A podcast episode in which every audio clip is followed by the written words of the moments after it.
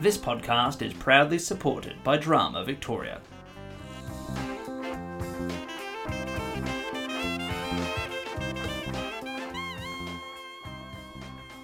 Hello, and welcome to The Aside, a podcast for drama teachers and students. This is a script tease episode where we talk through some of the world's greatest plays, jump through the major plot points, give some background, and of course, spoil the endings, all in less than five minutes. We do the hard work so you can do the easy listening. Today we go absurd for Eugene Ionesco's Rhinoceros, written in 1959.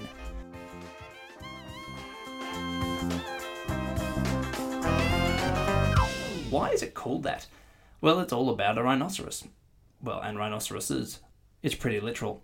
But also worth noting that the rhinoceros is a symbol of man's animalistic nature, brutality, and it's also about totalitarianism or tyranny. How could humans allow the atrocities of World War II and the Nazi Party to rise? We must be animals. Rhinoceros begins with Jean, meeting his friend Berenger, our male lead, for a drink, but there's a disruption. A rhinoceros runs through the square, shocking all the townspeople, except for the apathetic Berenger. The pair discuss willpower, while deductive reasoning is explained by an old man. Um, just an aside here deductive reasoning, or syllogism, is not what Sherlock Holmes uses, although he claims to. He actually uses inductive reasoning. Hmm. Berenger admits he likes a typist at work named Daisy, but worries that she likes one of his co workers, Dudard. Jean suggests willpower and self belief will win her heart and change the drunk's life, and then another rhino rushes by. There is some debate over the breed and identity of the rhino. Is it the same one as before? Berenger and Jean get in an argument about the rhino, and Jean storms off after calling Berenger a drunk. The townspeople vow to stop the rhinos. Back at the office, everyone is arguing with an old skeptic who doesn't believe in the rhinos. Daisy helps sneak Berenger in so the bosses don't see he is late. His co workers ask him if he saw the rhino, and Berenger dismisses it as collective psychosis. Fellow worker Mr. Boeuf is missing, but in comes his wife, announcing he is ill and she has been chased by a rhino, who has smashed the stairs, trapping the workers. Soon we discover the rhino is Mr. Boeuf, and ignoring all advice to the contrary, she jumps on her husband, the rhino's, back and rides off. After the firemen save the workers, Berenger goes to visit Jean. Jean coughs in bed at home. Berenger apologizes for their argument, and Jean's voice becomes gravelly. His skin turns grey, and a bump on his nose grows. His demeanor becomes more savage and animalistic. He becomes more and more like a rhino. Jean takes off his scratchy clothes, tries to trample Berenger, who, when trying to help, gets horned by his friend through the bathroom door.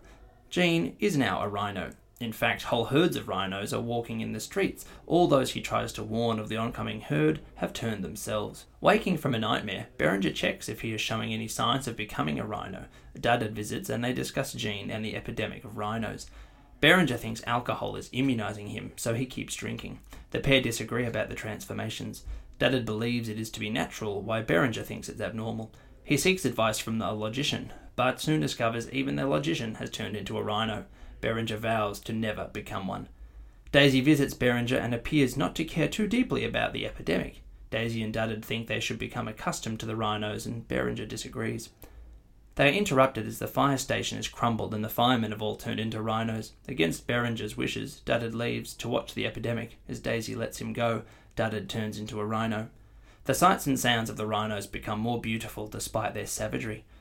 Berenger laments Dudard's demise, and Daisy reminds Berenger that they have no right to interfere in the lives of others. He blames himself and Daisy for contributing to the transformations of their friends, but she thinks they should not feel too guilty.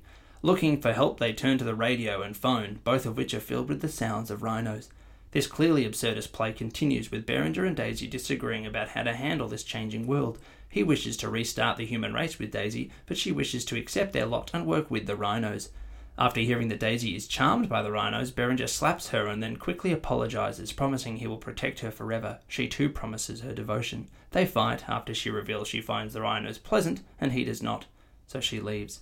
The end of the play consists of a long monologue from Berenger trying to hold on to reality by shutting out the world. Even photographs of his friends have become unrecognizable. He can't even recognize himself anymore. He almost decides to join the rhinos, as they have become beautiful in his mind.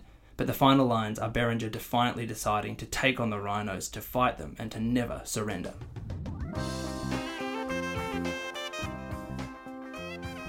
If you didn't know the play before, you do now. A bit. If you like the sound of it, have a read. That was Script Tease. Remember, this was just our version of the play's story, highlighting the bits we think are important. You may also have your favourite bits and moments you want to mention. If you do, please leave a comment on SoundCloud or Facebook. We'd love to hear from you. That is all from us at The Aside and this episode of Script Tease. There are a load of episodes in the bank, including more Script Tease episodes and over 200 episodes of The Aside. If you would like to ask us a question, do not hesitate to do so at asidepodcast at outlook.com. Thank you to Eltham College for letting us record here, to Aaron Searle for providing the music, to Drama Victoria for their ongoing support, and of course, thank you for listening.